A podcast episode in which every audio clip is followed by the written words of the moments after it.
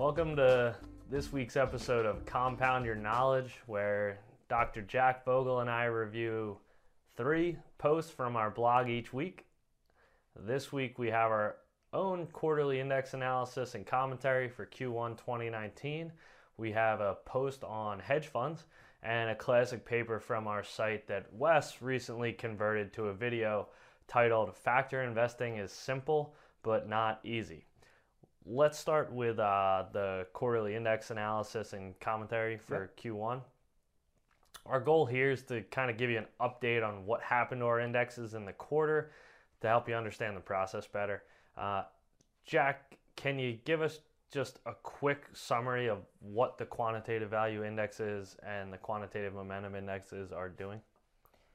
Yeah, they're just you know our attempts uh, in the index to attempt to uh, invest in you know value stocks that have higher quality or momentum stocks that we deem to have better quality of momentum gotcha. right? And that's that's kind of what those indices are intended to do and capture. Gotcha. So so we'll, we'll go with the with the value indexes. Um, over the last quarter what what factors helped the value indexes and and what what hurt them yeah. So, and this is a newer thing. We started in the fourth quarter. Mm-hmm. Uh, we did a attribution deck yep. as well as a commentary by Wes. So we've updated now for Q1, and the, the in Q1, uh, which specific to U.S. value, right? And if we just look at it, what you want to do is, you know, we say we try to buy value securities as well as higher quality securities. So we attempt to um, use those two factors, value and quality, as well as size, because in the index, the positions are equally weighted. Mm-hmm. So what you can do is look at how did those factors do during during the quarter, mm-hmm. right? And what you found is on the U.S. side, size did pretty well. So smaller caps did better than larger caps. Again, this is on our the universe that we're looking at, like top yep. 1,500 stocks. Yep. Whereas value, as measured by enterprise multiples, did net, had a negative return, yep. and quality had a negative return. Yep. So going back to our um, quantitative value index for the U.S., what that means is obviously it was up because the market was up a ton, right? So that's a huge part of the return. But then as far as the other attributes and the other factors that we attempt to load on, right? Size had a positive, whereas value and quality had a slightly negative impact on the overall net return. Gotcha. And, and so and then so you know across the U.S. in general, uh, probably probably any any index that had smaller rather than large probably did better. Than, yeah, you know that, that's that, that was a that was a helpful tailwind this quarter. Whereas in the fourth quarter, smaller companies instead of large companies was probably a bad bet, yes. right? So mm-hmm. that that hurt you. Um, uh, and then on the momentum side of things, so it was you know similar because it's mainly you know size and momentum due to the fact of equal weighting, have a loading on size. So what you found is size helped, momentum was in the U.S. was negative, so it slightly hurt. Yep. Um, on the international side, actually, almost all of those factors that we are talking about, like size, value, momentum, quality, were all positive. So those had positive uh, additive effects uh, in Q1. What what what performed better in Q1? International or domestic in general? Not sure. Uh, I believe it was domestic. Mm. Yeah. Yeah. Gotcha. Okay. So uh, the next post we have from this week is only hedge fund winners in tough times show skill. Jack, what was this paper analyzing? So again, this is trying to look at it's you know always a hard question of you know managerial skill and whether or not you know you have your past performance can attempt to predict your future performance. And so what this paper attempted to do is say, hey, we're going to look specifically at hedge funds, not mutual fund managers, which a lot of other people have looked at, right, or ETF managers. Um, but so they look specifically at hedge funds, and they try to say, how do hedge fund past performance do in the future?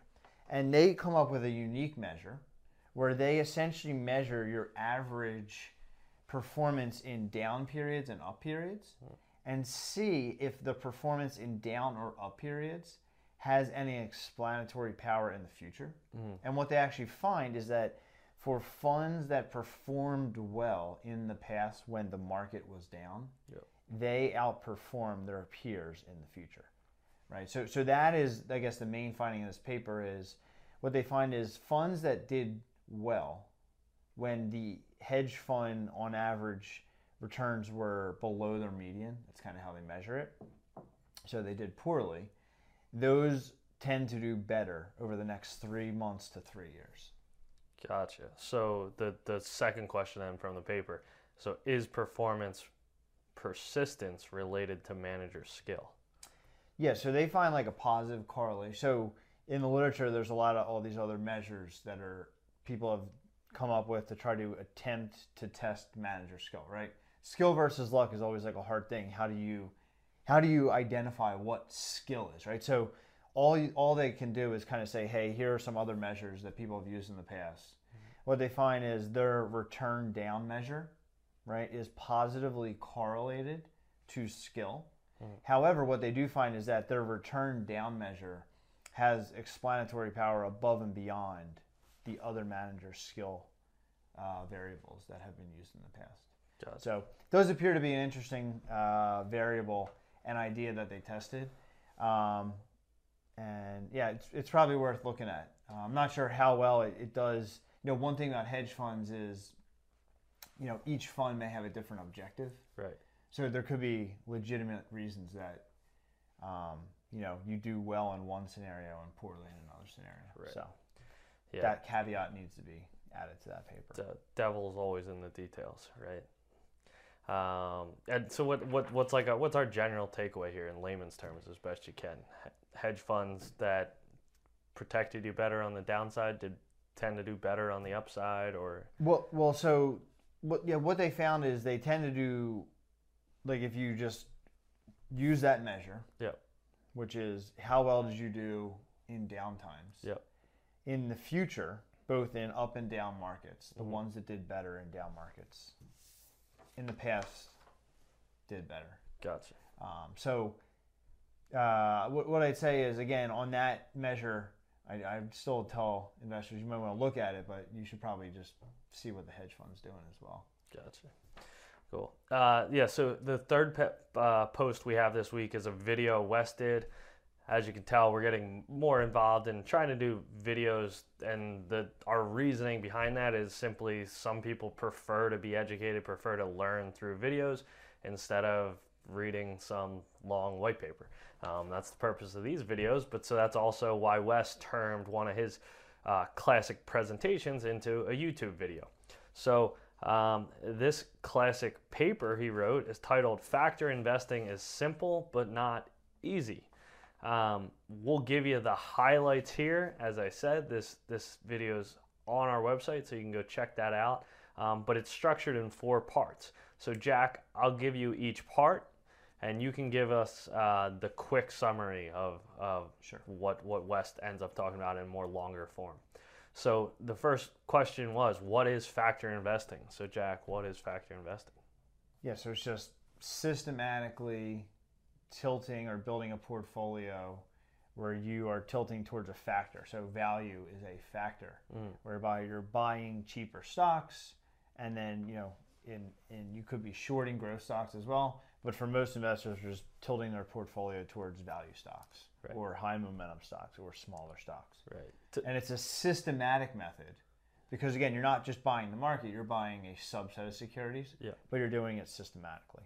Yeah to, to me, I, I always and I always better understood it too is like it's a characteristic, right? Some stocks have certain characteristics that in the past caused them to do different things, right? So like value is a characteristic that these stocks are cheaper than other stocks, right? A, yeah. Another characteristic is that you know they can be more expensive, and if we separate stocks that were cheaper over the expensive ones in the past, that seemed to work out better.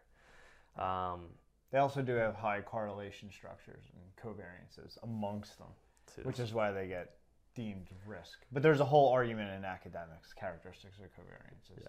See, Jack knows. They're both they're both important. Is yeah. what I would say. Jack knows too much, so I can I can skip some of the important details.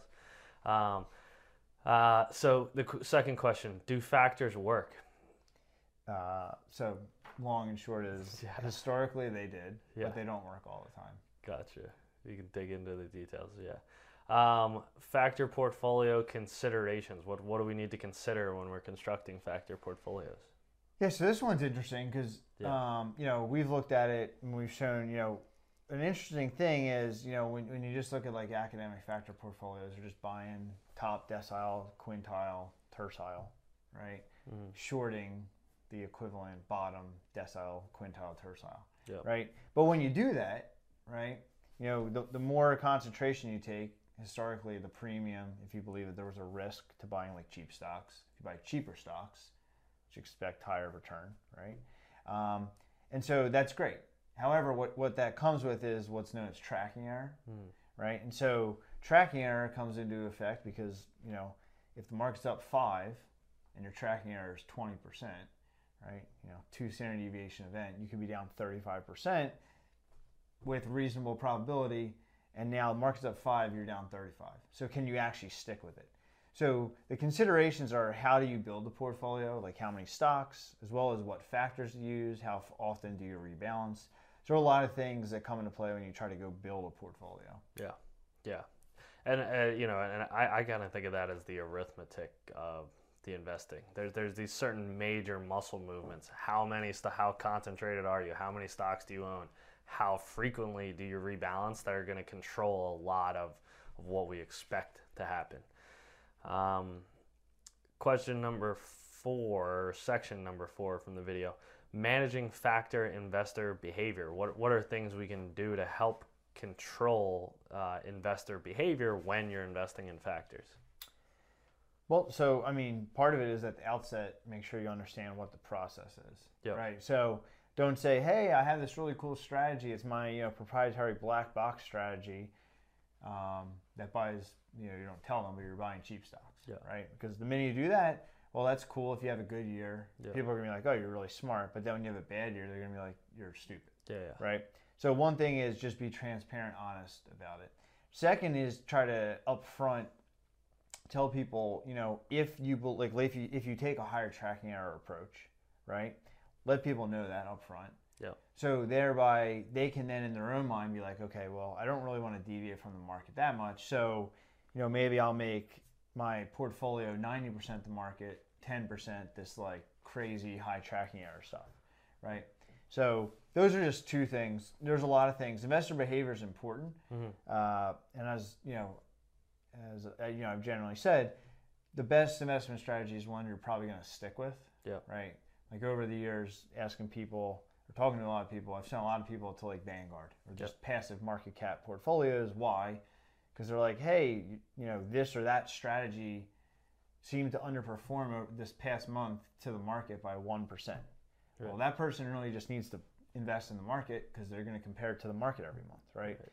So I think investor behavior obviously is super important, uh, and that's where an advisor or you know an individual can ascertain what their behavior, what they think their behavior is going to be in the future. Um, all right. Well, that's what we got for this week. Thanks for tuning in to Compound Your Knowledge, and we'll see you next week.